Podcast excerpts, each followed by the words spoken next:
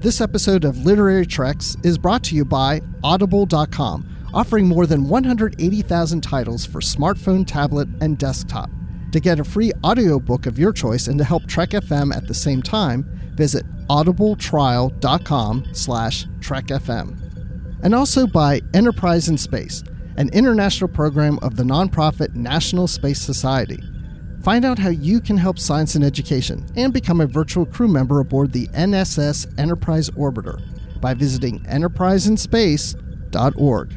And if you want to join the conversation and share your thoughts on this episode, join the Babel Conference, our listeners group on Facebook.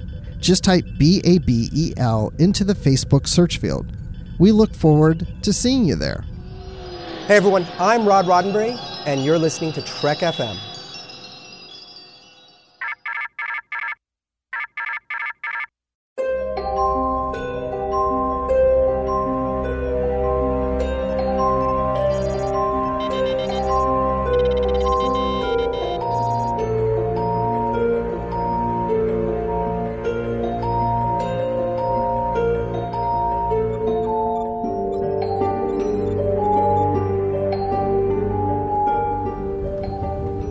Taking all these books? I thought I'd take some light reading, in case I got bored.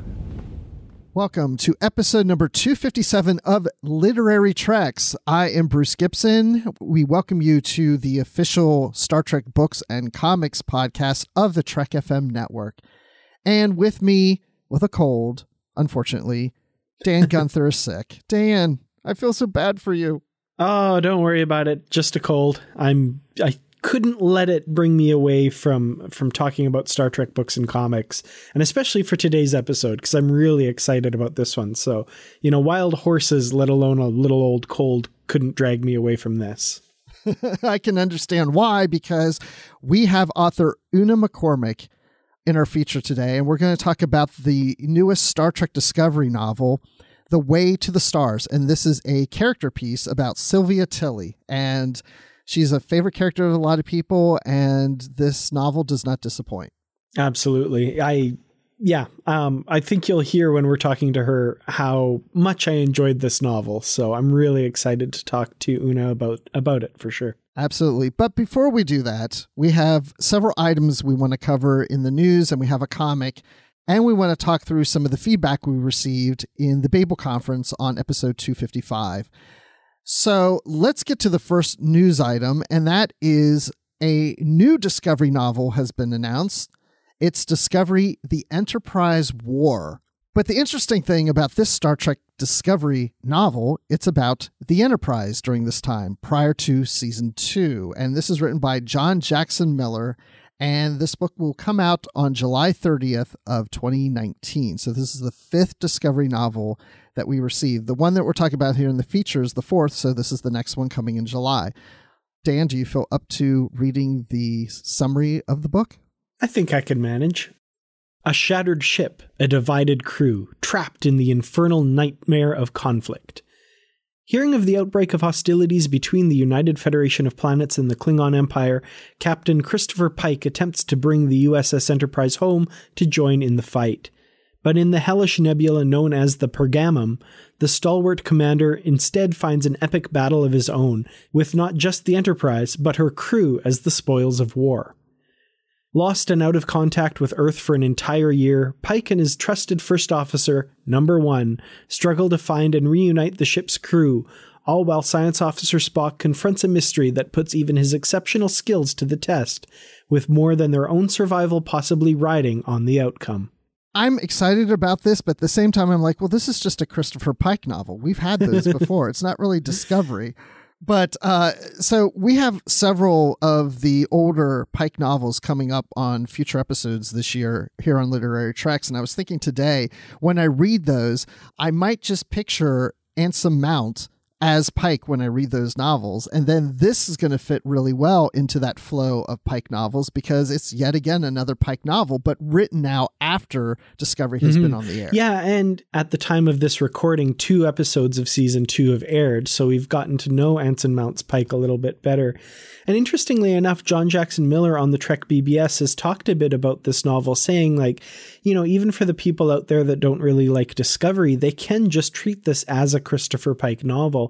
Basically, it just takes place concurrent with Discovery's first season, uh, during which the Klingon War is happening and the Enterprise is unable to attend the war, I guess, basically. So, uh, you know, you can treat it as, you know, this is firmly in the discovery, you know, milieu and all that stuff. Or you can just treat it as Captain Pike and picture Jeffrey Hunter if you want. It apparently works quite well either way you want to, to read it.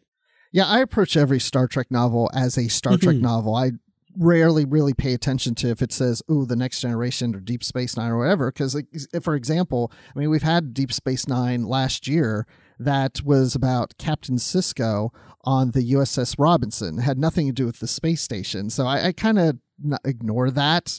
Just go into it as, hey, this is going to be a Star yeah, it's Trek in story. that shared universe that we all know and love. exactly. So the next thing we have is a cover of a book that was announced previously, and it's a TOS novel written by Christopher L. Bennett, and the novel is called The Captain's Oath, and it has a picture of Kirk on the cover.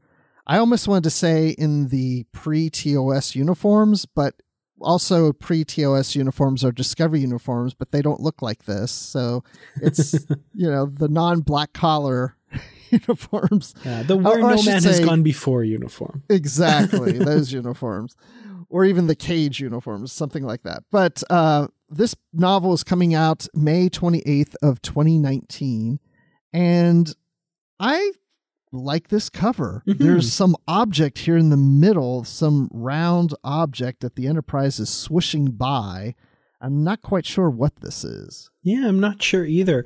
Uh, so, Christopher L. Bennett has said about this novel that it takes place earlier in James T. Kirk's career, um, but at a very specific point. So, it's while he is the captain of a ship that he commanded before he took command of the Enterprise. And I think he said this would be kind of a destroyer type ship, like that size of ship, if you compare it to the Enterprise. So, uh, kind of interesting, a little piece of Kirk's career that we've never seen before. And like you, I really like this cover. I like the composition. Um, it's, you know, lately we've gotten either photoshopped character faces or a ship or something as a cover. And this one actually is a kind of nice arrangement. We've got the character up in the top left corner and this weird alien ship thing or station or whatever this is, and the Enterprise flying past it in the foreground. I, I really love this cover. I think it's really gorgeous.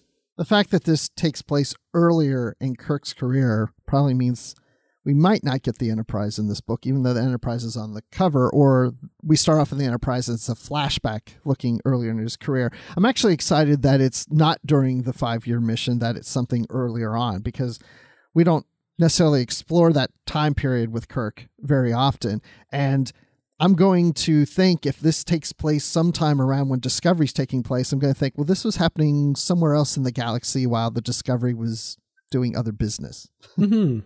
Yeah, definitely. So we have another cover. Oh, by the way, would you put your stamp on this one? I would definitely give this one my stamp of approval for sure. I would too.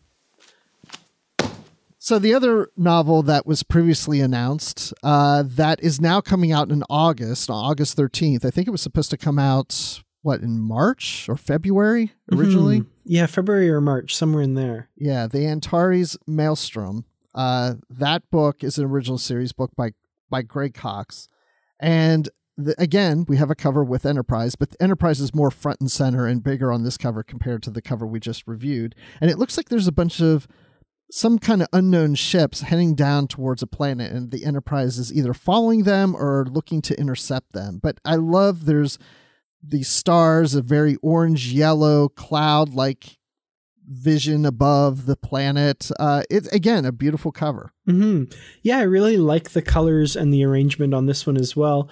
Uh, these ships, they look kind of like I don't know if anyone has watched Stargate SG One or Atlantis out there, but these kind of look like the Earth uh, USS Daedalus type uh, starships, a little bit. Not not Daedalus class from Star Trek, Daedalus class from Stargate. So I think I'm probably just confusing everyone if you've not seen the cover now. Uh, but yeah, the, interesting ships we've never seen before. And this really cool orange cloud uh, that must be, of course, the Antares Maelstrom uh, swirling about and looking quite menacing here. Really cool. Yes, absolutely. So I give it my stamp of approval. Me too, definitely. Excellent. Well, the next thing we have in news is we have another comic series announced from IDW, and this you don't have to wait that long for. It's coming in April of this year, and it's the original series Year 5 series of comics. So previously IDW a few years ago did a series of comics on Year 4 of TOS. Now we're getting Year 5, the end of the 5-year mission. And I mean, that's great, but we have had other novels and comics that take place in the last year of the five year mission, but that doesn't deter me from wanting to read more. no, definitely. It sounds like IDW is kind of wanting to say this is the definitive what happened in TOS year five. Um, I mean, you know, that's great. But we have so many stories set there that I think year five can be kind of whatever you want it to be at this point. But that said, I of course am going to be picking these up and reading them because new Star Trek stories, how can you go wrong with that? Yeah, and it sounds like there's a thread that's going through these because writer Jackson Lanzing says that the series will be a vital, hard hitting, character focused look at Captain Kirk on his last year in command, and that Kirk's actions in the series will have a huge ripple effect from the outbreak of war in the Alpha Quadrant to an unprecedented strain of trust with Spock. Will turn a mirror on modern society just as the original series did in the 1960s and boldly towards meaningful, heartfelt story. And writer Collin Kelly, another writer, says with year five, we don't just want to thrill, we want to channel the power of franchise creator Gene Roddenberry's original vision to tell a story about the future that illuminates our present. Yeah, this looks pretty cool. I like uh, I like the idea that it's an ongoing series, not just kind of a one-off event thing. Um, I'm curious how long this series will go. Um, it doesn't sound like it's just a mini series. It sounds like it's going to be kind of an ongoing thing. So I'm I'm curious to see where they end up with that. Yeah, this was a story that was covered in the Hollywood Reporter and uh, it sounds like yeah right now it's an extended story storyline there is no end so they're saying at least to the hollywood reporter saying that they feel like the series might run a bit longer than the usual five to six miniseries. So we'll have to see uh, how long this one uh, goes on. Mm-hmm. All right so that's what we have in the news. And speaking of comics we have a comic we're going to review. And oh my gosh here we go. Star trek versus transformers number four. You know this is authentic Star Trek. yep. hey, if you like TAS, the animated series, and you like Transformers, this is the thing for you. And even if you don't and you like Star Trek and or Transformers, I still think it's something for you. It's a it's a fun read, and we've been covering these as they come out. This is a five issue series. This is number four, so we're nearing the end, and we pick up where we left off in the last issue, where there's this big battle going on between the different Transformers going at each other, the Decepticons and are the are the evil Transformers, and they're fighting a gigantic Enterprise Yes, a gigantic USS Enterprise that has transformed into a transformer. So picture the Enterprise as a transformer, and Kirk is inside controlling it. And it's so funny to hear this Enterprise transformer speaking when it's actually Kirk, but then Kirk seems to be falling into the control of Maximus Hmm. Yeah, it looks like Maximus has these feelings of vengeance and wanting to take revenge, and Kirk is kind of having to fight this and maintain his own control and sanity, I guess. Um, you know, in control of what they're calling Fortress Tiberius instead of Fortress Maximus here. So, yeah, he's kind of throughout this issue battling that and uh, trying to maintain control over this, you know, Goliath transformer. I so want this transformer as a toy. I so do. if they come out with this, I'm putting money down on it because I so want this. I had the same thought as I was reading. I don't know if I'd get it, but I would love to see it for sure. I've never had a Transformers toy, but this I would get just so I can say I have it. Uh, yeah, pretty awesome. And then McCoy and Spock are on this Enterprise ship. I guess trying to get to Kirk on the bridge. I don't know.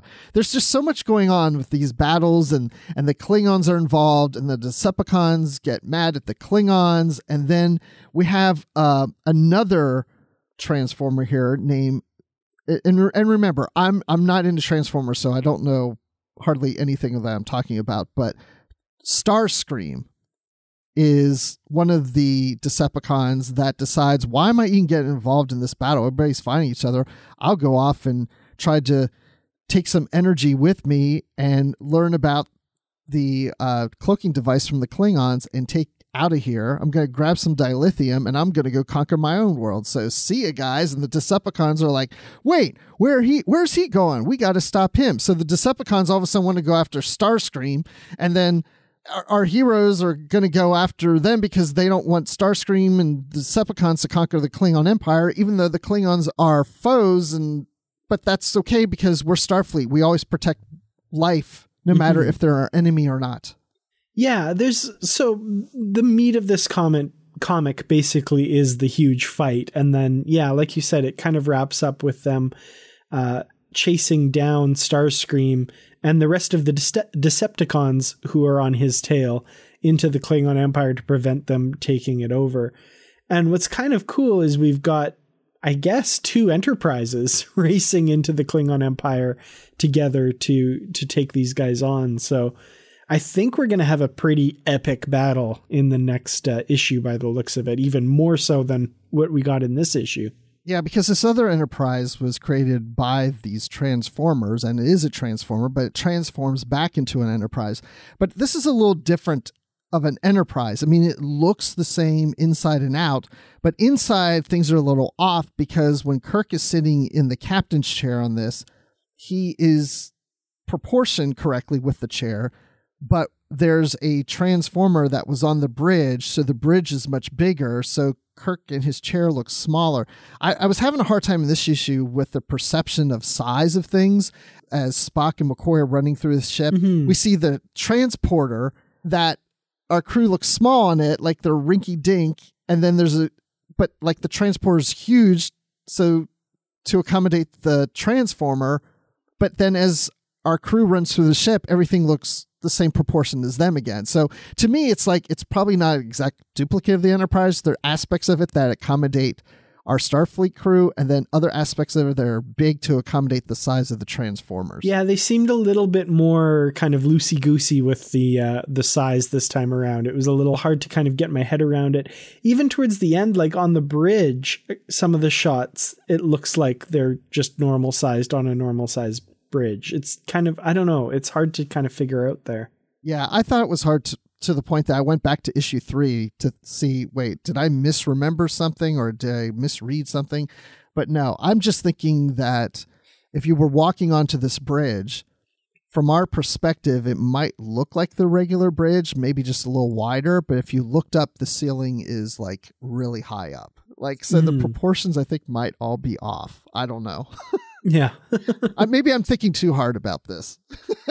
that might be the case with regards to this comic, I think, for sure. but it is. It's a lot of fun. And even though I'm not that familiar with Transformers, uh, you know, it's it's just it's the animated series. You know, it's fun. If the Transformers never existed, I could see this being an episode of the animated series.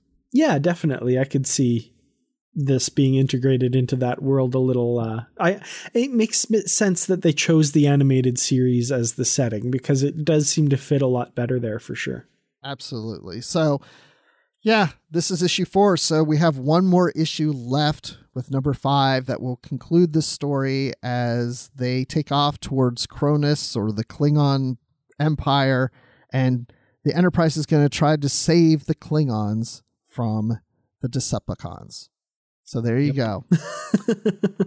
okay, so next, before we get into our feature, let's just go take a quick gander at some of the comments we got in the Babel conference about episode number 255. And this was the episode that we had Justin Ozer on, where we talked about the IKS Gorkon Book 3, Enemy Territory, with Keith R.A. DeCandido. So Justin gives us our first comment. Wait a second, does that qualify? He was on the episode. Hey, yeah, that shouldn't be allowed. ah, we'll give it says, to him. yeah, we'll give it to him. He says, thinking about the Elebrej hammocks made me think of the scene from DS9's episode Explorers. Sisko says, Let's take a break. String up the hammock. Hammock time. And Jake says, Yo. yep, there that is the other reference to hammocks in all of Star Trek. Good call. Yes. So hammocks are canon for sure.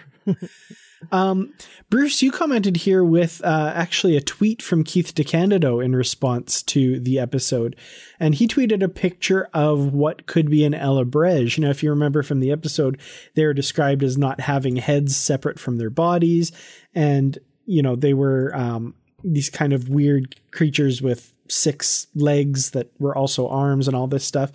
And he says that the closest visual of what the Elebrej look like is Chode from the early 2000s animated series Tripping the Rift. And I don't know how many people have, out there have seen that, but uh, he's this kind of uh, purple blob dude with kind of green dots on him and three eyes in the middle of his body and a big, huge mouth kind of across where the stomach would be.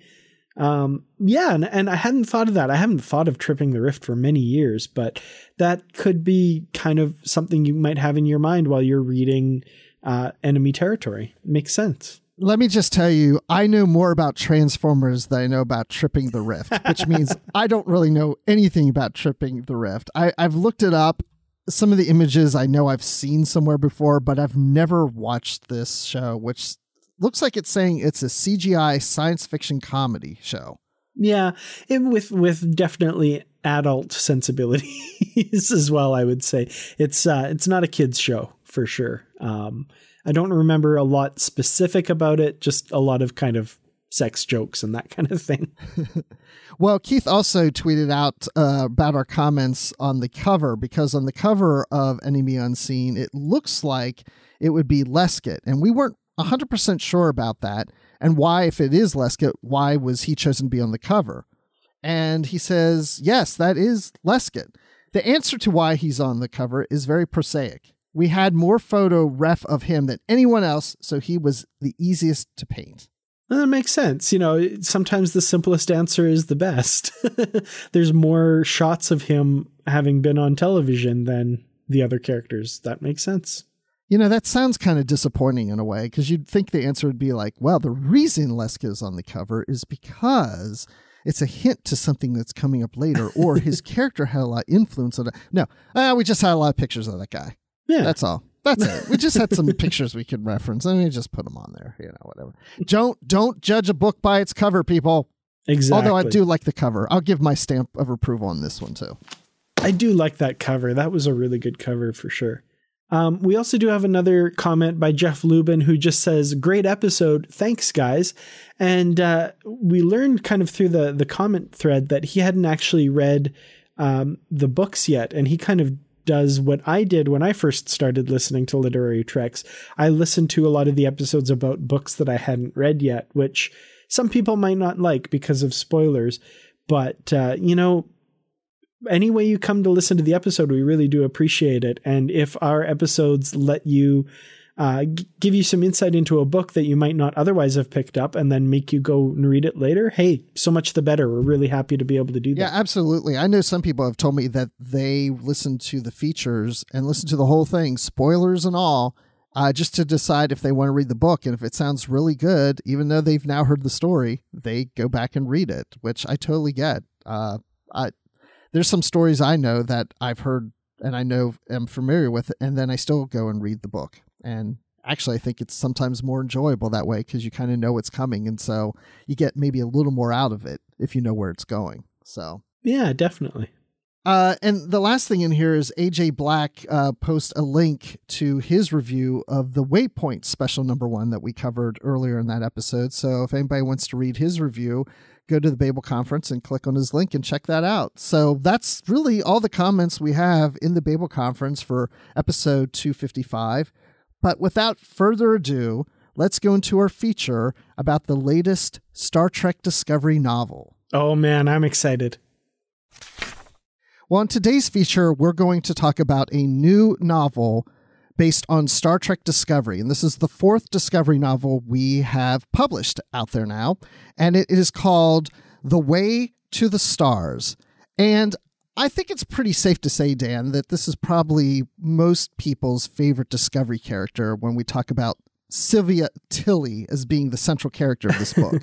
yeah, she's definitely up there. It for me, it kind of uh, depends who's on the screen at the moment, either her or Saru. But whenever they're on the screen, they're my favorite. I kind of with you there. I'm I'm going to throw Pike in now for this season mm, as one of my favorites yep. too. But uh, this wonderful novel uh, was written by Una McCormack, who has written other Star Trek novels, and she's joining us today. So how are you doing, Una?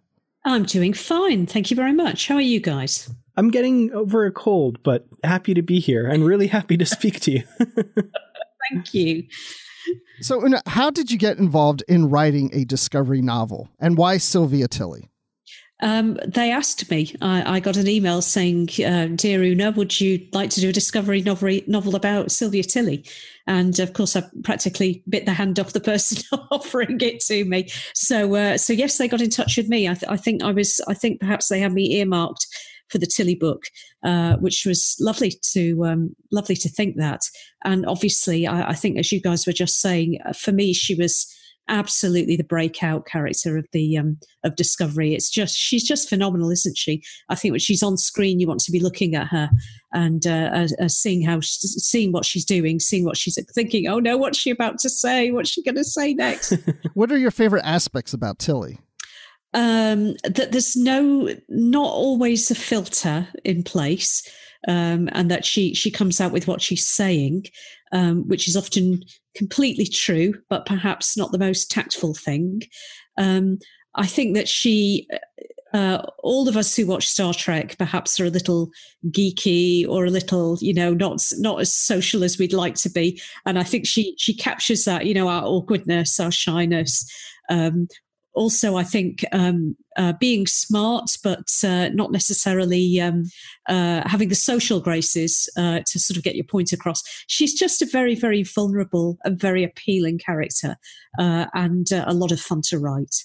I think one of the uh, comments I remember seeing way back when the novel was first announced, I think it was on Trek, B- Trek BBS, somebody said, A Sylvia Tilly novel by Una McCormack is one of those things you don't realize you need in your life until you know it exists. I thought that was perfect. well, good. I'm very, I'm very glad we were able to supply an unknown need. now, this is the first Discovery novel to be concurrent with the series at this point and actually features Discovery in the book. Uh, so that's something new that uh, we're discovering here with Discovery novels. But uh, we also have a Goodreads group and uh, some of our Goodreads members had some comments or questions I would like to bring into the discussion. And this one comes from Arco.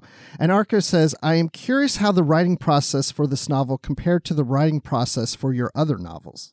Oh well, uh, this was this was a really easy write. Uh, we I had a, a, a lot of access um, uh, to uh, scripts uh, and I also had um, two fantastic long transatlantic phone calls with um, Kirsten Beyer, and she and I sort of sat. It was it was great fun. It must be what it's like being in a writer's room, I think, on the show or on a TV show. Uh, we just sort of sat and go, "Oh, should we do this?" And "Oh, can you imagine what she'd say at this point?" And "Oh, there'd be a hat, and the hat would have tassels," and then you know they kind of giggle. Um, so we had two really great sort of story breaking phone calls together, and I had a sort of constant constant, uh, steady stream of scripts coming in, um, of rewrites and revisions, and and and you know more rewrites and revisions. Um, so very close to uh, the writers' room, uh, but at the same time, I just felt I felt free to go with it. I felt that they had confidence in me. Um, and that um, they could they could leave the character in safe hands. And like we were saying, we all really love Tilly, and I don't want to mess it up. I want people to feel like they're reading a book about her, and hopefully, hopefully that worked. So, um, great writing process. I wrote it very quickly, which is always a good sign. That always um, shows me that I'm feeling confident um, I, I, remember we, there were some suggestions for revisions at the end, and um, uh, they were going, "Oh, will this be okay? Will this be all right?" I was going, "No, yeah, you know, I can get them done in a day or so." And they would curse you, curse you for being such a great writer. But it, it all felt so fluid and natural that um, I just had a good time. Excellent. So I'm curious where in the uh, the production of the series most of the writing was done. So, for example, did you have any access to anything from season two or uh, the Short Treks episode specifically, Runaway? Did that play any role in writing this novel? I had the script for Runaway, but I, I didn't uh, I didn't have any visual material at all. So so it was just scripts that I was getting. I think I was writing sort of during the summer. So uh, I, I, things were just heading into production. I think as I as I was kind of finishing up. I d- I didn't see any visual material, um, but but scripts were were readily available. Sort of, um, you know, they were they were generous with that because they want, you know, they they know that we everyone likes things to kind of match up and be consistent, and and part of telling a good story is having that all consistent. So I didn't see Runaway. In fact, I didn't I didn't see that until they finally arrived on Netflix in the UK the other night. oh man, yeah, yeah. I was like, oh yeah, that's exactly how I imagined it. So, um, and obviously, um, Tilly's mother appears in that, and we we talked about that character um, in conversation with Kirsten and in notes and so on. Um, so, hadn't seen anything, but had had read quite a lot and had had had sort of worked with people as well.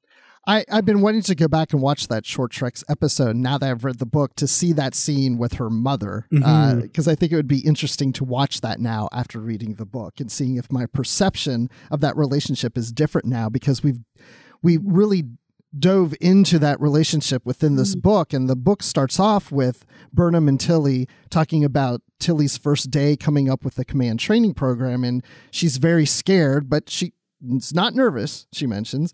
And then we start to launch the story of Tilly being at the age of 16 with her mother. So tell us about that mother daughter relationship. Well, it's quite strained, isn't it? I think the, the mother is, uh, her mother's very uh, ambitious for her. Uh, her mother is very ambitious and, and is very high achieving. And I think in her daughter, she sees someone with, with gifts and talents. Um, but perhaps uh, the, uh, she's she's not quite seeing what those what those actual talents are. So she's seeing intelligence and smarts, but she wants Tilly to go down a certain direction. And Tilly really wants to go a different way. But where Tilly is at the start of the book, she can't really articulate that to herself. It, it's sort of a joke in a way that she likes these strange old mushrooms. Um, you know, there's, there's not really a way for uh, Tilly to articulate that, no, actually, what I'm interested in is patterns and connections and uh, grand unified theories of science and physics and so on. So Tilly's quite young, and her mother's her mother's very experienced, very knowledgeable, uh, uh, very very clever. Uh, and it, it, it, when you've got someone like that in your life, it's quite hard to sort of um, push against them. Uh, it's it's it's just difficult to say no, uh, and and I think that's what Tilly has to learn during the course of the book is to say, actually, no, this isn't what I want to do. It's like Jake um, Sisko having to say no. Do you know what? I don't want to go into Starfleet. Um, so that that break that children have to make and adolescents have to make, where they say, well, no, I've got to start finding my own way here, even if it means disappointment or displeasure. Are there any aspects of your youth that you put into this book or into the relationship or character? Uh, I, I like Tilly. I'm a scientific genius that is unrec- no, no, no, no, nothing like that. Uh, oh, I think you. I, the, the, I think there's lots uh, that you put in. You, you have to speak from emotional truth whenever you're writing anything. So I remember being um, uh, I remember being at a convent school and being the only one interested in science fiction and this kind of thing. So you remember having interests that other people quite don't get. Uh, I remember sort of going to uh, a sixth form and finding people who liked Doctor Who, and suddenly I'd found my my team, my my fam, as uh, they'd say now in Doctor Who. I'd found my tribe. So you remember those emotions, and you try to put that in. Of course, now I'm I'm writing this book, and I've got a little girl, uh, so. Um, I didn't. I didn't want Tilly's mother to seem uh, uh, a monster. I, you know, it doesn't work that. That's, that's not. That's not a good story. People aren't like that. Uh, I wanted her mother to feel um, ambitious for Tilly. Maybe not very good at uh, um, uh, listening to Tilly, or or uh, being so clever that she sees mistakes that Tilly's going to make, and so she tries to impose her own will. So I don't want people to hate Tilly's mother. Um, I want them to sort of uh, understand where she's coming from, and just see that it, you know, sometimes these relationships do break down. That you have to make a break with someone before you can have an adult relationship with them. So um, yeah, lots of lots of bits of me, um, but into many of the characters, I think. I think in a lot of ways that relationship is something that a lot of people can relate to. I mean, you know, mm. maybe not to the extent sometimes that the, the relationship Tilly has with her mother, but you know, we all feel alienated from our parents and, you know, sometimes that they want to control. And then as you get yeah. older, that relationship flips around. So I think there's a lot here for readers to grab onto and recognize in themselves and the people around them. Good. I'm glad about that. I'm really pleased about that. Yes. So, uh, yeah. So I hope people, I hope it's not as simple as Tilly's mother uh, bad, Tilly's father good. Because of course he's he's sort of wandered off. You know, he's he's been off the scene. He's sort of um, you know they've kind of all agreed that he can go off on this research trip, but but really in their hearts, I think they all probably knew it, it wasn't best for Tilly, as as it turns out not to be. So um, so yeah, there's there's complications. I hope, and yes, I hope it's something that people can sort of go. Yeah, I can remember what it was like to just be annoyed by my parents.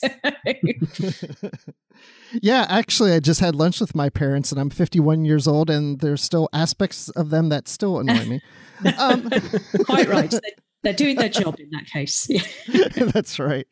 But now it's interesting that the show has established as you were working through the scripts and close closer to the writers mm-hmm. that Tilly has this relationship with her mother, and then you wrote that relationship with her father, which seems to be better. But as you said, he's off, you know, in the distance, he's traveling.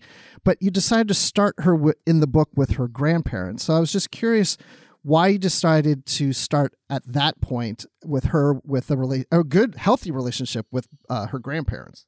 Yeah, she gets on well with her, her grandmother, doesn't she? I think it's, uh, uh, I think it's, I think it's probably easier being a grandparent because you can have sort of all the fun of uh, interacting with the child without really the permission or the responsibility of having to be the one that says no or you must do this or you must do that. So i think we they uh, the, the guys back in the writers room had quite a clear sense of who um, who tilly's mother was. She's quite a sort of high ranking uh, federation diplomat so we imagined that she would probably quite be quite distant a lot of the time that she wouldn't necessarily be there there'd be other people picking up the childcare and that once um, Tilly's father goes off, then it sort of falls to the grandmother uh, to do a lot of this care.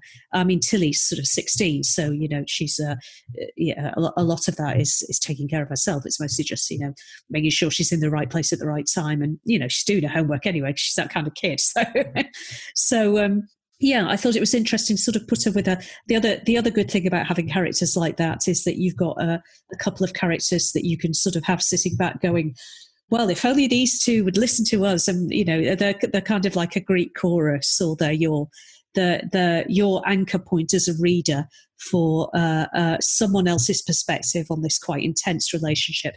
It's a it's a third and fourth pair of eyes going. Oh, if only if only Tilly could not be so highly strung. If only her mother would just stop and listen, and and these kinds of things. So it's it's a good anchor for the reader to have uh, different eyes on this relationship. I think. Also, they were good fun. They were good fun. Grandparents oh, are always yes. good fun.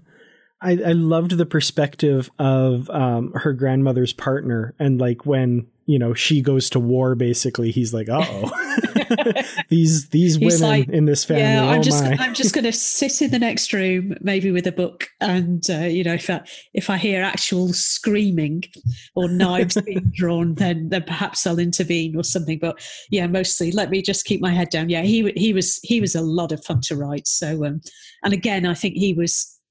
He's that one step even further removed, isn't he? Because he's not re- actually related to any of them other than by marriage. He he can just observe these sort of three generations of extremely strong-minded women, uh, kind of uh, you know making his life interesting, not boring, but slightly complicated.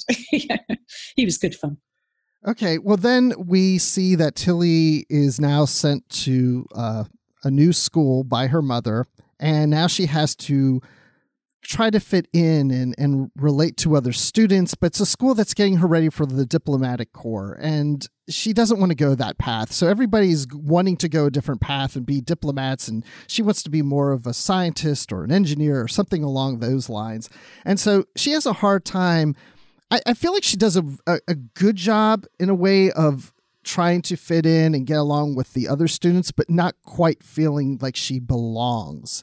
And she does form an engineering club, which seems fantastic because she's found a small group of her own, but then her mother kind of guilts her into dropping that club and, and leaving it. So I was wondering if you could talk about this point in her life and dealing with friends in school.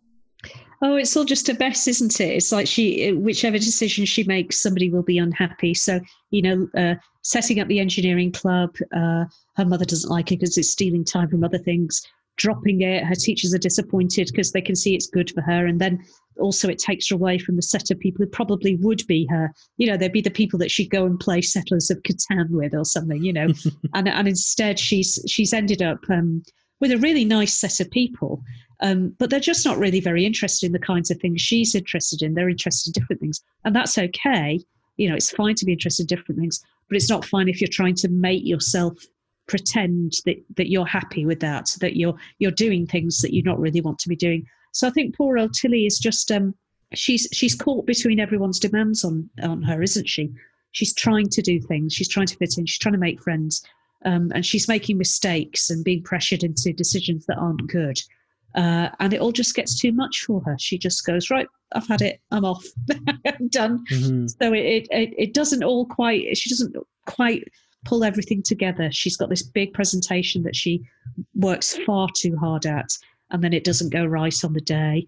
Um, her, her her boating club, you know, it's not quite what her mother wants her to be doing because she's not really exercising, but she's learning about teamwork and and captaincy, in fact, as well, of course. Um, but uh, they come in second, yeah. So she doesn't quite come away with gold. So she feels she's failed at everything. She hasn't really. You know, her, her teacher again is an external eye saying this has actually been a great start. She's, you know, trying to do too much and maybe she should be doing more of the things that she likes. But it's it's actually been a great start. Um, but Tilly feels she's failed, and I think when you're at that age, failure feels almost um, like it's going to annihilate you because you're still quite fragile. Your your sense of self is still quite fragile. That if something goes wrong, you think it's the end of the world. And in fact, it's only the, the secret, of course, being a, gr- a grown up is that when things go wrong, you still feel like it's the end of the world, but you kind of pick yourself up a bit more quickly. But Tilly hasn't had those experiences. It's always been success. Um, so failure or not quite doing as well as she would like is really devastating. And that's why she sort of chooses to, well, to run away. That's that's what she does next. Let's get out of here, start again. Yeah, and that's interesting because it really plays back to that very first part of the book where she's worried about the command training program. In a lot of ways, she's grown up, but she still has that worry of failing. Mm. Mhm.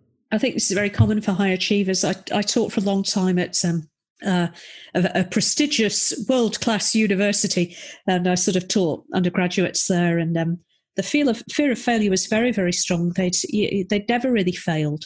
Um, but also the sense of competition was very strong. They were uh, you were always surrounded, I think, by someone who is slightly smarter or, or doing slightly better or slightly more glamorous or you know all these kinds of things. And I think Tilly and many teenagers feel those kinds of pressures. Yeah, so it's a it's a tricky old time for her.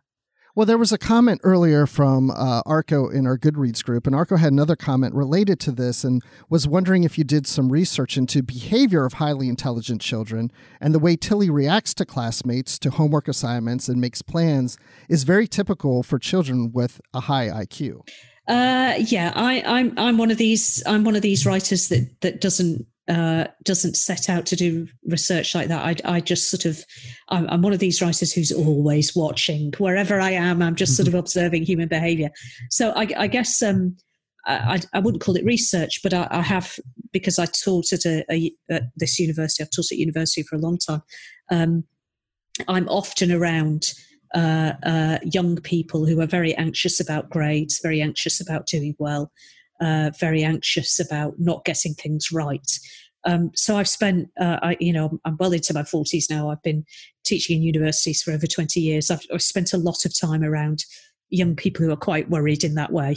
And I was one myself once upon a time. So, um, so that would be my research. Not, I didn't sort of set out to do it, but I've observed um, quite a lot of this. And I, I, taught students from lots of different backgrounds. So uh, I taught engineering students uh, uh, for a long time, taught them um, sociology for my sins. Um, so I've sort of observed uh, lots and lots of different types of kind of kids and the way that they uh, the way that they learn or the, the way that they cope with the stress of exams and school and, and, and so forth and so on and, and performing well. So that's that's my research, nothing sort of concrete, but um, just a long time around that kind of per, those, those kinds of people. You know, this is very helpful for me because my daughter is 17 years old. Mm. Uh, she'll be going to university in about a year and a half from now. So we're just going to those early phases of mm-hmm. looking at schools and applying. And she's a straight A student, yet she worries constantly. It's she's mm-hmm. constantly stressed. And I'm like, why are you worrying? She's like, oh, no school's going to take me. I'll never make it. I'm going to fail. And I'm like, you're a straight A student. Why would the school not want you? But it's yeah. like what you're saying. It's like they're not used to failing and they're just always trying to succeed that they're so afraid of failure that they get so stressed about it.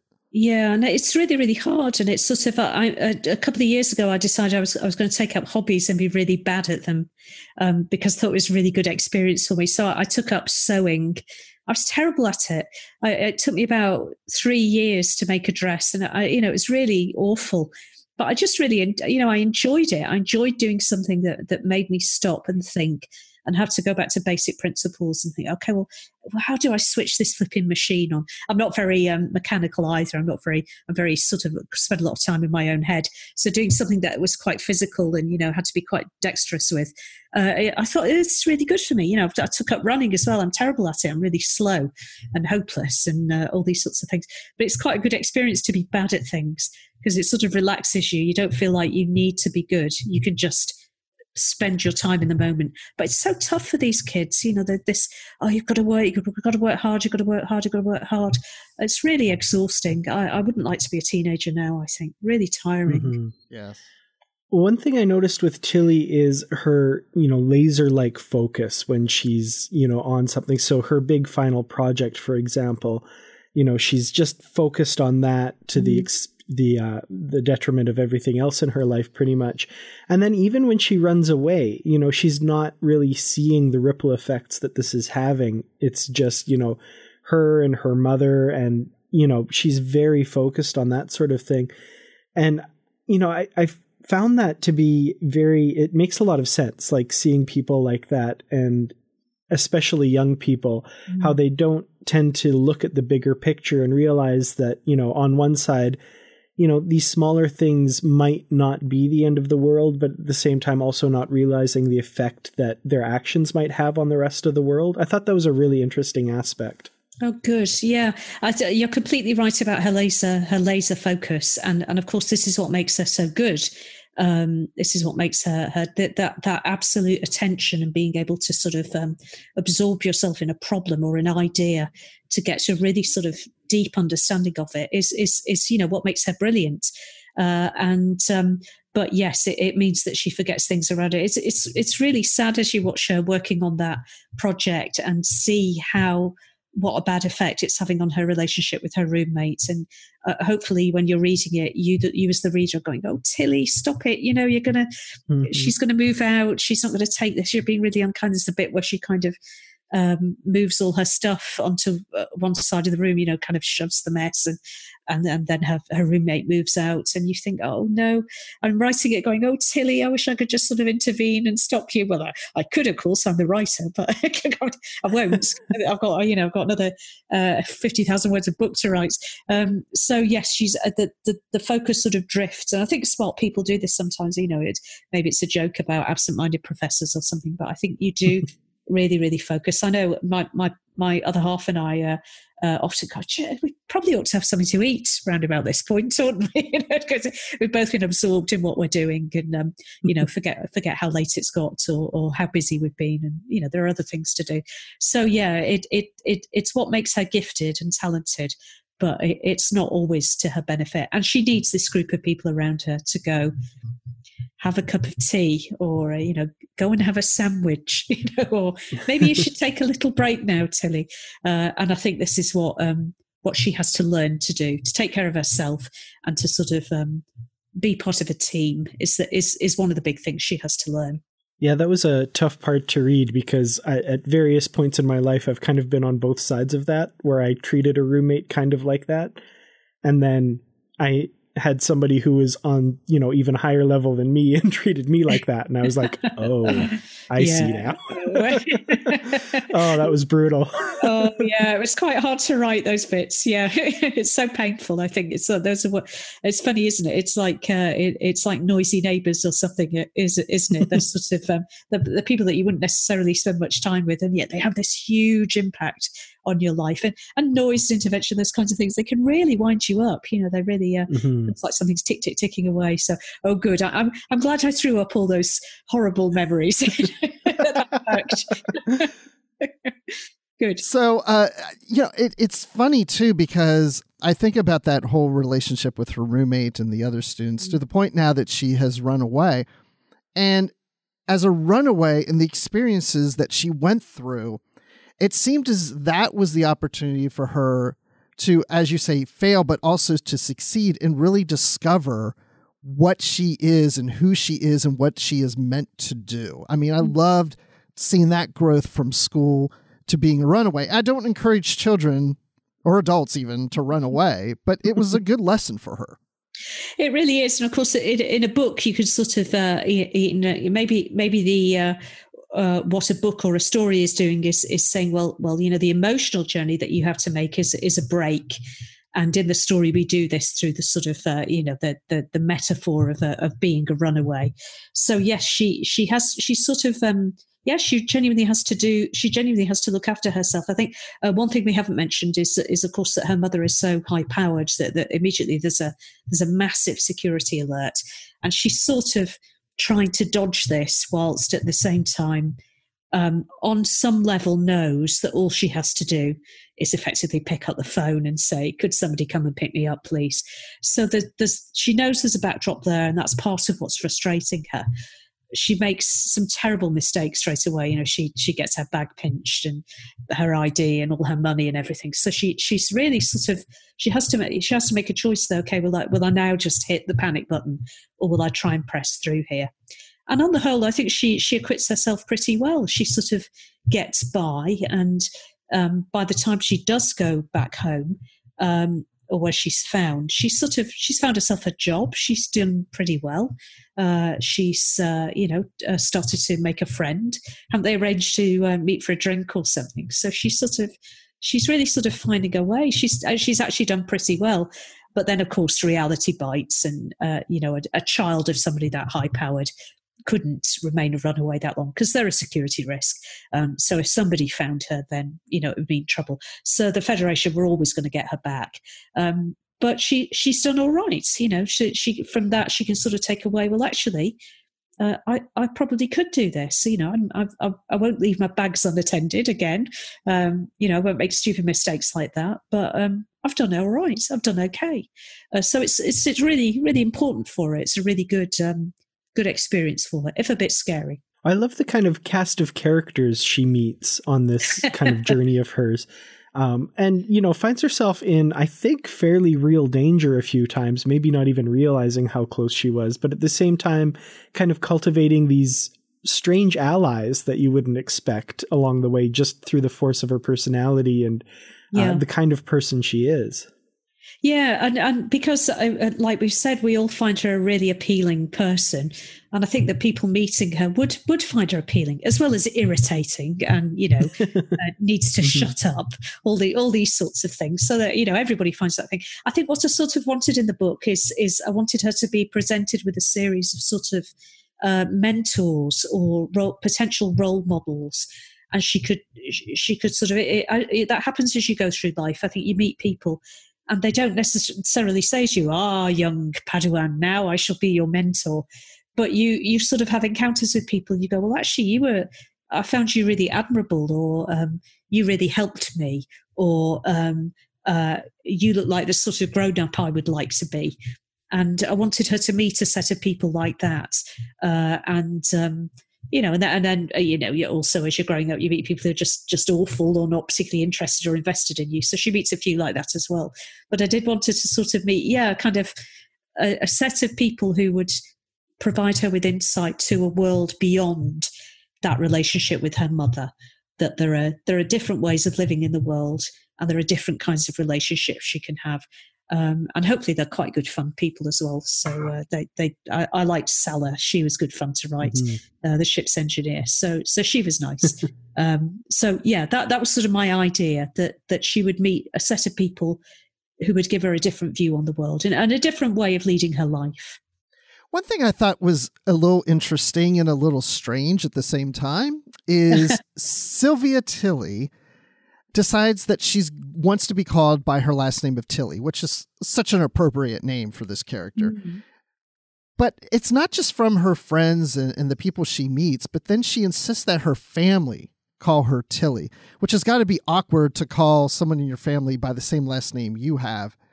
And I was just wondering why what what was the thought behind that? Is that her announcing her independence and trying to show her family that she is different and she's not the same person she was before?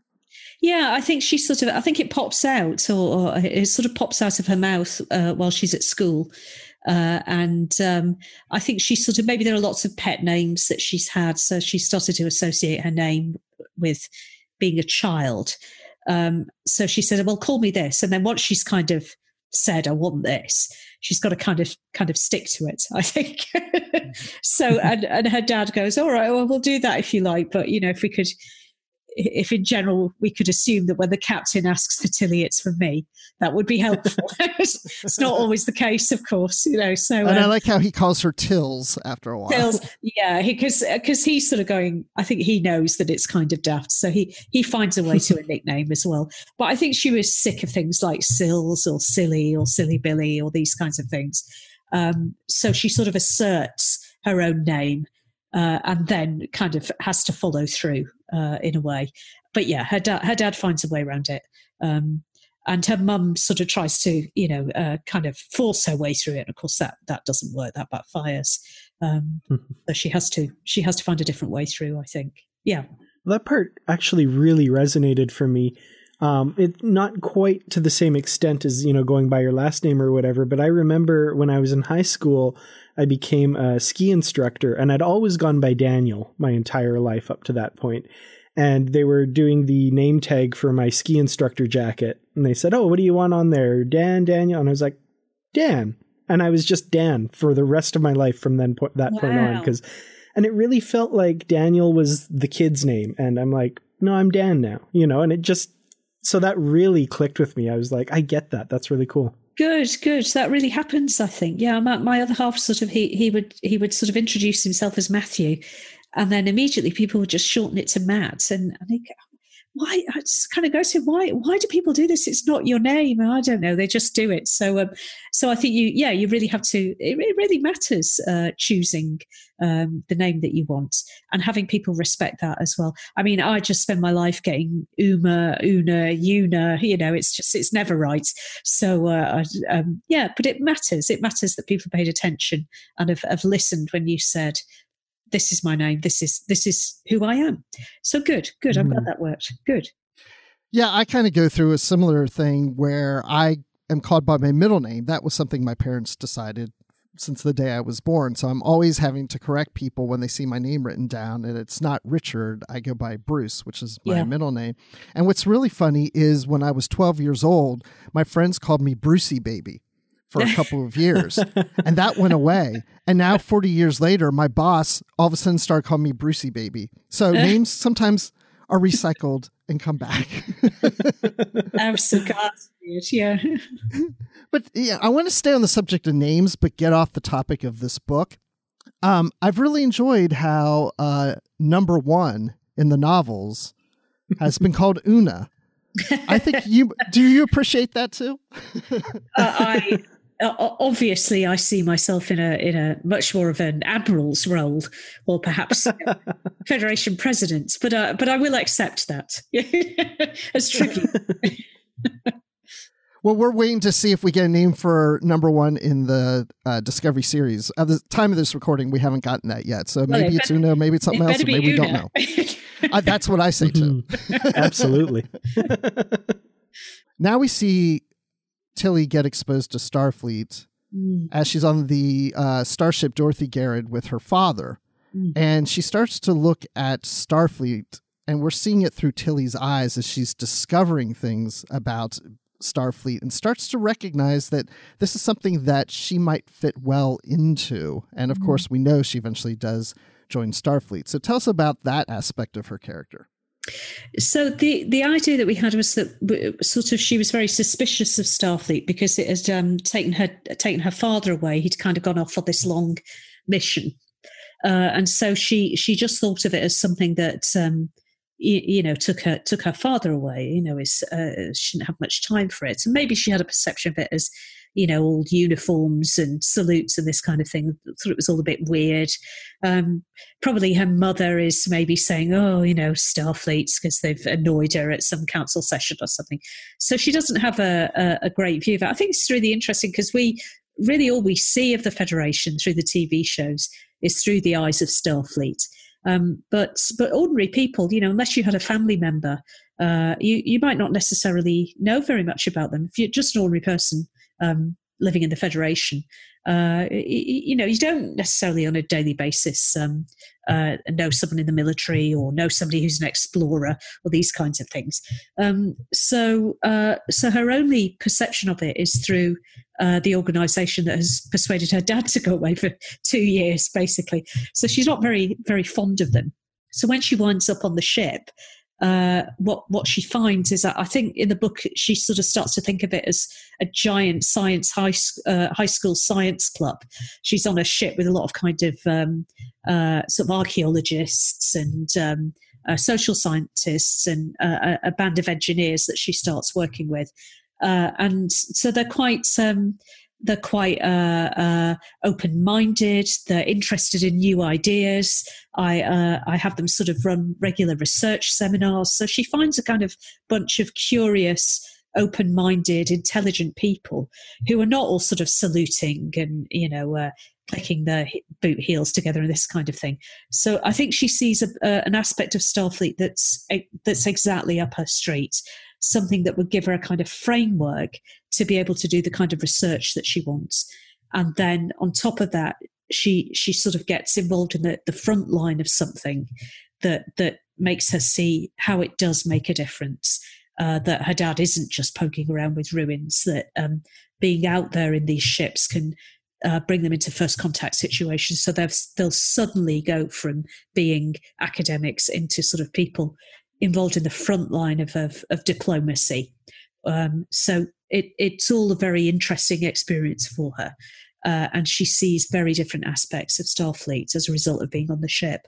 Yeah, and the ship that she's on is the Dorothy Garrod, which we mentioned, and and she was a English archaeologist, and this is a science vessel, so I can see that also since her father is an archaeologist type. Yeah, Yeah, exactly that. Yeah, Mhm. she was she was one of these great. I, I think she's one of the um, per, she's one of the first women to um, hold a professorial chair uh, at a university in Britain. uh, I think she was. I think she might have been the first woman to hold a chair at Cambridge, actually, before women could actually get degrees at Cambridge. So she's a pretty amazing woman. She kind of goes off on um, you know, on digs in the 20s and 30s. Uh, so I thought, well, I want to, I don't want a science special. They're, they're not, they're not kind of biochemists or, um, uh, you know, that, that they're not sort of engineers. They're archaeologists and people interested in language and linguistics. So let's pick someone like that. Uh, and um, she was also at my college, my Cambridge College, which is Newnham College. So I like, I like to sort of name things after um, uh, female scientists, and uh, uh, and she seemed a natural choice. So yeah, she's on the Dorothy Garrod, which does sound like David Gerrold. So I know that, yeah, but it's Dorothy Garrod. So uh, so that's that's why I picked it, and and so it's a slightly different. Uh, uh, type of science that she's seeing, or type of sort of curiosity that she's seeing. It's not her, um, you know, mathsy, engineeringy, uh, physicsy interests, but she's seeing that kind of curiosity and enthusiasm uh, for people who are experts in their field. As a little aside with the Dorothy Garrod too, I really liked uh, the t-shirts that they wore you know on discovery we have the disco but for this vessel it's the dotty which i thought that was brilliant. That's one of those things that you're just sitting there and you write it down you go god i'm good. Absolutely. Well i had a, I had a good chuckle with that. I, I, just had a lot of fun with that. It just pops out and you go, yes, that's perfect. I'm having that. Excellent. Yeah, that brought a smile to my face because good. people always wonder, you know, what does the Enterprises say? I mean, it could say the big E for all, you know, like it's just the nickname. Exactly. I like it. good. Well, speaking of, uh, of amazing women. I really love the captain of the Dorothy Garrod, uh, mm. uh, this Aussie captain, Yindi Holden. And I was wondering if you could talk a bit about the inspiration for her and, and how that character came about, because I, I think she's a lot of fun. I really liked her. Good, good. I'm really glad about that. Well, um, I uh, I have a fantastic PhD student, and she's uh, Indigenous Australian, and a, a, lot of what we talk about is about um, issues of representation in in fiction and television and science fiction and fantasy in particular, which are, are things that we're both interested in. Um, and how uh, uh, miserable it can be just to uh, be reading a book. There's never anyone who's a little bit like you. You're you're always not quite um, involved. Uh, so I thought, okay, right, I, I, need a captain for this ship.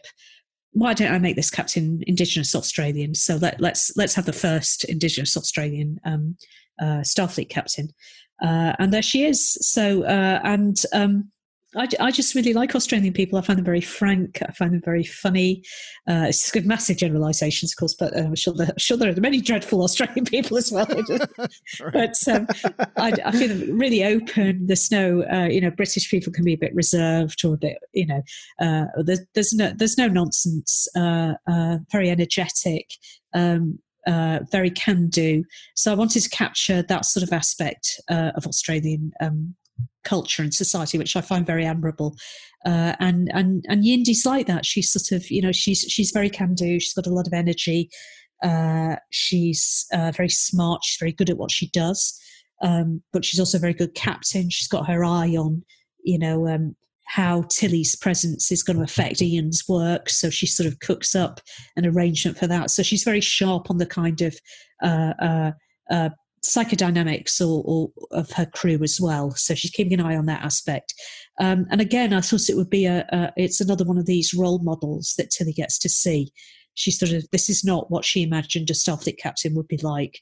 Somebody very energetic and can do, quite young as well um, and also a great, uh, you know, really good in her field. So, uh, you know, in her, in her, in her own field, Yindi sort of publishes and is very well respected.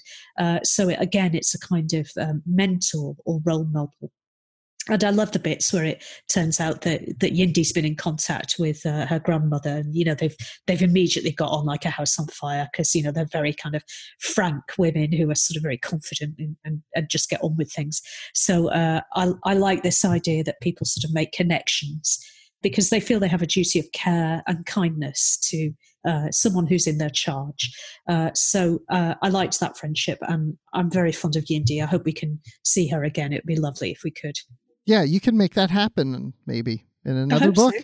I'd like to. Yeah, she's there now. That's the main thing. Yeah. Well, also, uh, poor communication seems to be at the heart of Tilly's problems with her parents and those around her, and her mother never really listens to what Tilly wants, and Tilly is now under the impression that she made her father leave when she doesn't talk to him about the issue at the very end of the novel. And I mean, I think this is something that kids carry a lot of burden on themselves, thinking they've caused problems with their parents or other people. And uh, I, I felt bad for Tilly for waiting for such a long time to express this feeling that she had and, and the thoughts that she had about breaking up her parents and carrying on that burden that was her fault when it really wasn't. Oh no, abs- absolutely not her fault. No, but she's sort of so young when it's happening, and you're absolutely right. I think kids just go, "Well, was it was it something I did?"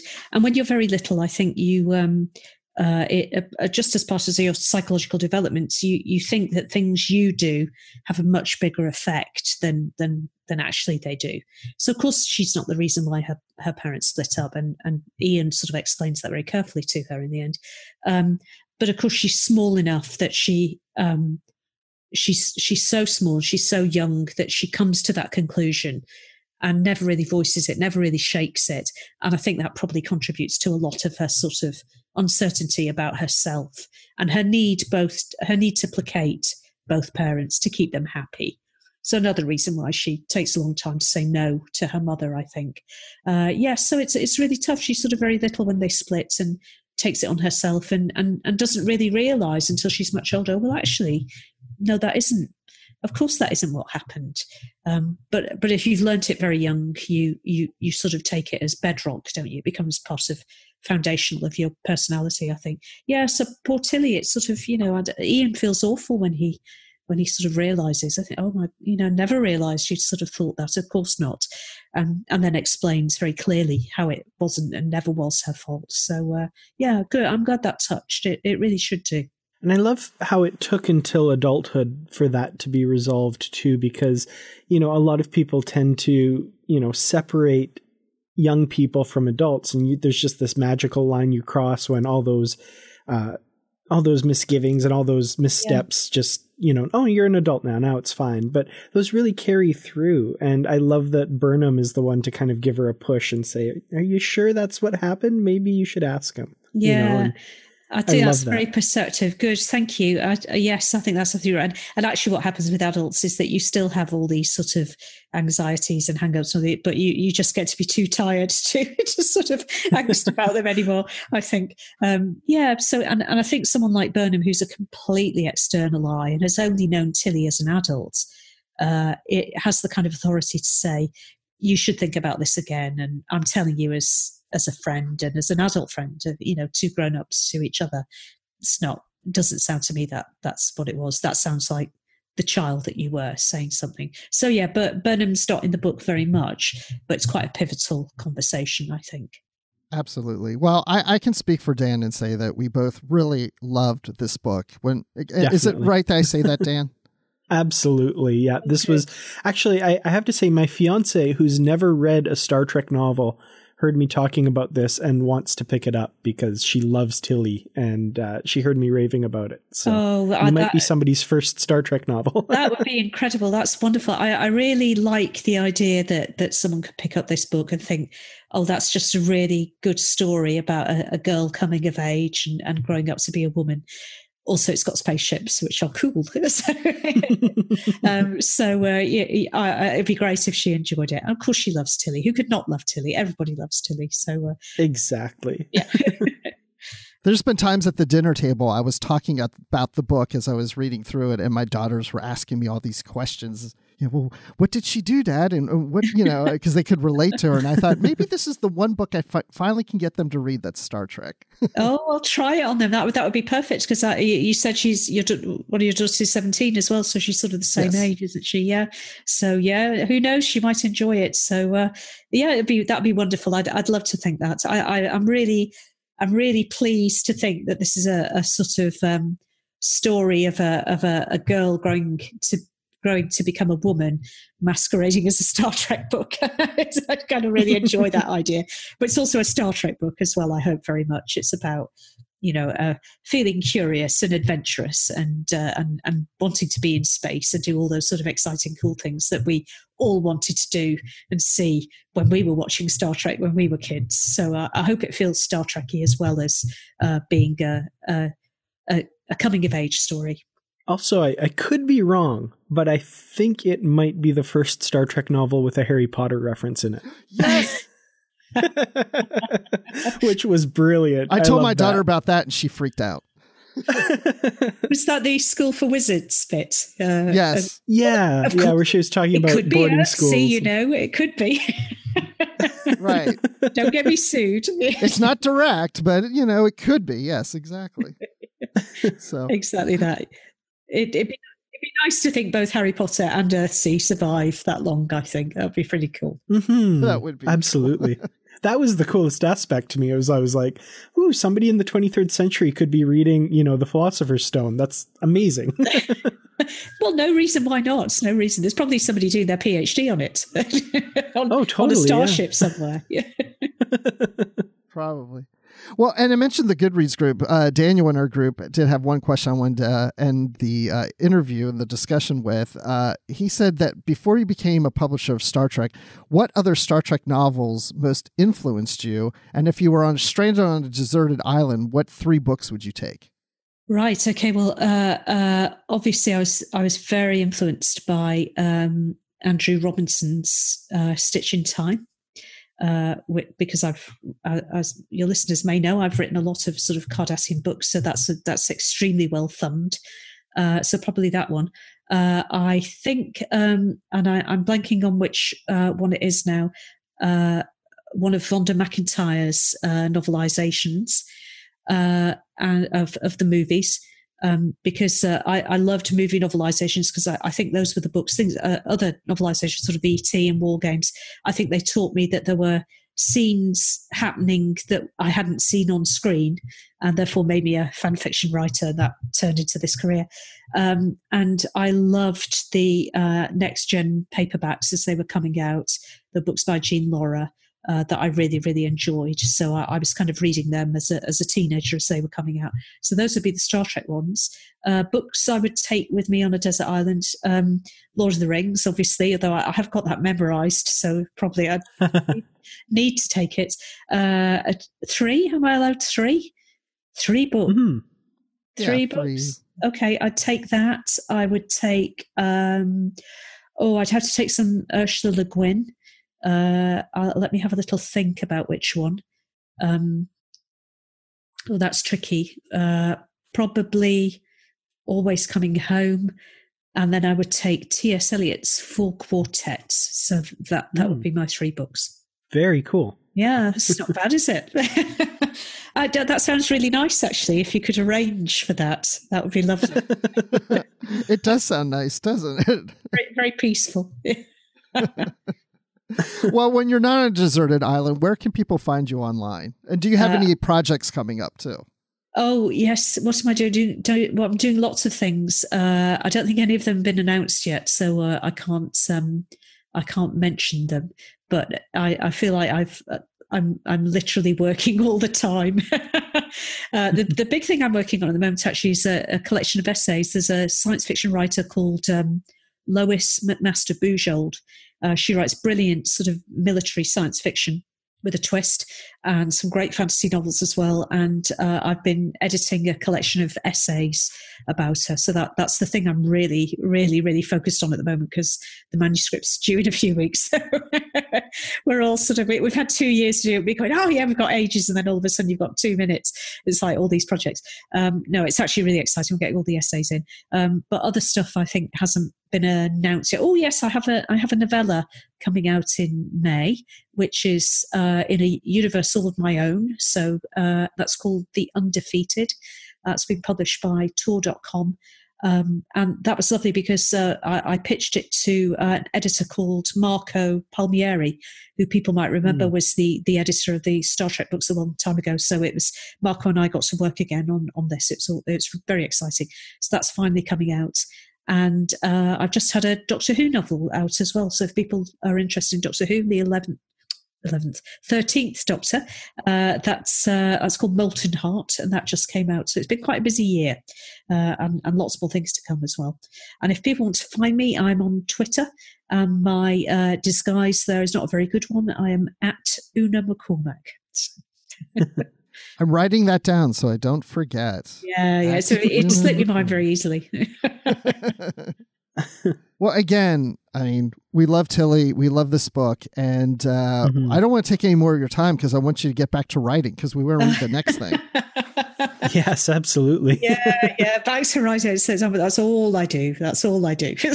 but, but yes, I, I, uh, I'm not. I'm not working on a novel at the moment. No, I'm not working on a novel at the moment. But um, I usually am. Uh, and yeah, it'll be fun when they. Yeah, let's see what the next thing is. Um, hopefully, it's good fun. I'm sure. it will Awesome. be. Well, we can't wait. Yeah. I always love talking with Una McCormack. Her insights into, you know, writing these novels and stuff. And with Una, it's usually a story about Cardassia and Cardassians and that sort of thing. So it's kind of nice to be able to switch gears and do a really different type of novel with her. And I think you and I are both on the same page here. We loved this novel. So what a fun discussion. That was really cool. Yeah, I found it a bit refreshing going into this because I love Una's work, but you're right. A lot of it has been centered lately on Cardassians. And so this seems so different for her when we're focusing on a character like Tilly. Uh, this is no way is connected to Cardassians. And so this isn't as uh, big of an epic society look at Cardassians. It's it's about this character and her her growing pains basically and it was a very nice pleasant fun enjoyable read and i, I yeah i can't if anybody likes discovery and if anybody sh- certainly likes tilly this is a must read Yeah, absolutely agreed. Um, Una's ability to just really dig into the meat of the character and find out what makes her tick. I reading this book has really given me a lot more insight into Tilly and watching her in season 2 of Discovery, having that knowledge from the book just adds that much more to the character. So, I think that's the best thing to come out of this book for sure. absolutely and there's one thing i forgot to ask una because in hmm. the book it mentions on the dorothy garrod that there is a holodeck Yes. Hmm. I just kind of wanted to hear what she said to that because we kind of saw something like holographic deck type situation on Discovery. Yeah, Um, which which we know exists at this time, you know, from the animated series or shortly after this time. But I don't think we've ever seen like interacting with solid matter or anything like that. So you know, I don't know. I or feel even like hear this- it referred to as a holodeck. Even. yeah, the the terminology was a little bit hmm. But uh, yeah, I'd be curious to see about that. I I forgot to ask about that as well. Yes. Well, it's fun talking about holodecks in the 23rd century, but this isn't the only thing we've been discussing on the network. So here's a quick look at some of the other things you may have missed elsewhere on Trek FM. Previously on Trek.fm, Meta Treks. Wow, I had no idea that was possible. It's this ongoing link that exists between Michael Burnham and Sarek because of this mind meld that he had with her when she was a child. Mike, I- I'm going to give you a Radio Shack joke because I know you and I both have Radio Shack experience. If this Yes. were the ni- if this episode happened in the 1990s, they would have had prepaid long distance mind meld cards. To the journey! But I do have a question. Why was Neelix focusing on classic American cuisine as a marketable job skill in going back to the Alpha Quadrant? Why classic American cuisine? Why not Chinese, Japanese, or Vulcan? Come on. I think that the culinary tastes will continue to degrade for the next three or four centuries, and by the 24th century, it'll only be classic American that's left. You know, all other cuisine will have gone by the wayside. So pot roast, pot pie, apple pie. yeah, every restaurant is Taco Bell essentially. Yeah, it's the it's the demolition man problem. That's disgusting. Literary Treks. I think we could not do this novel without inviting a special guest, Amy Nelson. Amy, how are you doing? Hi. I am so excited. Imzadi, Riker, Troi. It is the best. I am so grateful, honored, pleased that you even thought of me for coming on Literary Trek. So thank you so, so much. Yeah, we're like, do you think there's anybody on the network that would like to talk about Deanna Troi? Hmm. I think I have corner on the market on that one. Standard orbit. Vulcans are not incapable of showing emotion, but apparently they are incapable of lying. Well, that's, unquote. that's their reputation. I mean, who told you? Vulcans tell you that? Of course they would. I mean, that's their reputation. You know. And that's what else is happening on Trek.fm. Check out all these shows and join the conversation about your favorite corner of the Star Trek universe and beyond. You'll find us wherever you get your podcasts. If you're an Apple user, be sure to hit the subscribe button in Apple Podcasts on iPhone, iPad, or Apple TV, or the desktop iTunes app to get the latest episodes as soon as they're published. And we'd love it if you'd leave us a star rating and a written review. If you're not an Apple user, though, we've got you covered as well. You can find our shows on Google Play Music, Stitcher, TuneIn, Spreaker, SoundCloud, Windows Phone, YouTube, in most third party apps, and you can stream and download the MP3 file from our website or grab the RSS link. If you'd like to help us keep all of our shows coming to you each week, you can become a patron on the network through Patreon. Join patreon.com slash trekfm. That's P-A-T-R-E-O-N dot com slash trekfm. And you'll get all the details.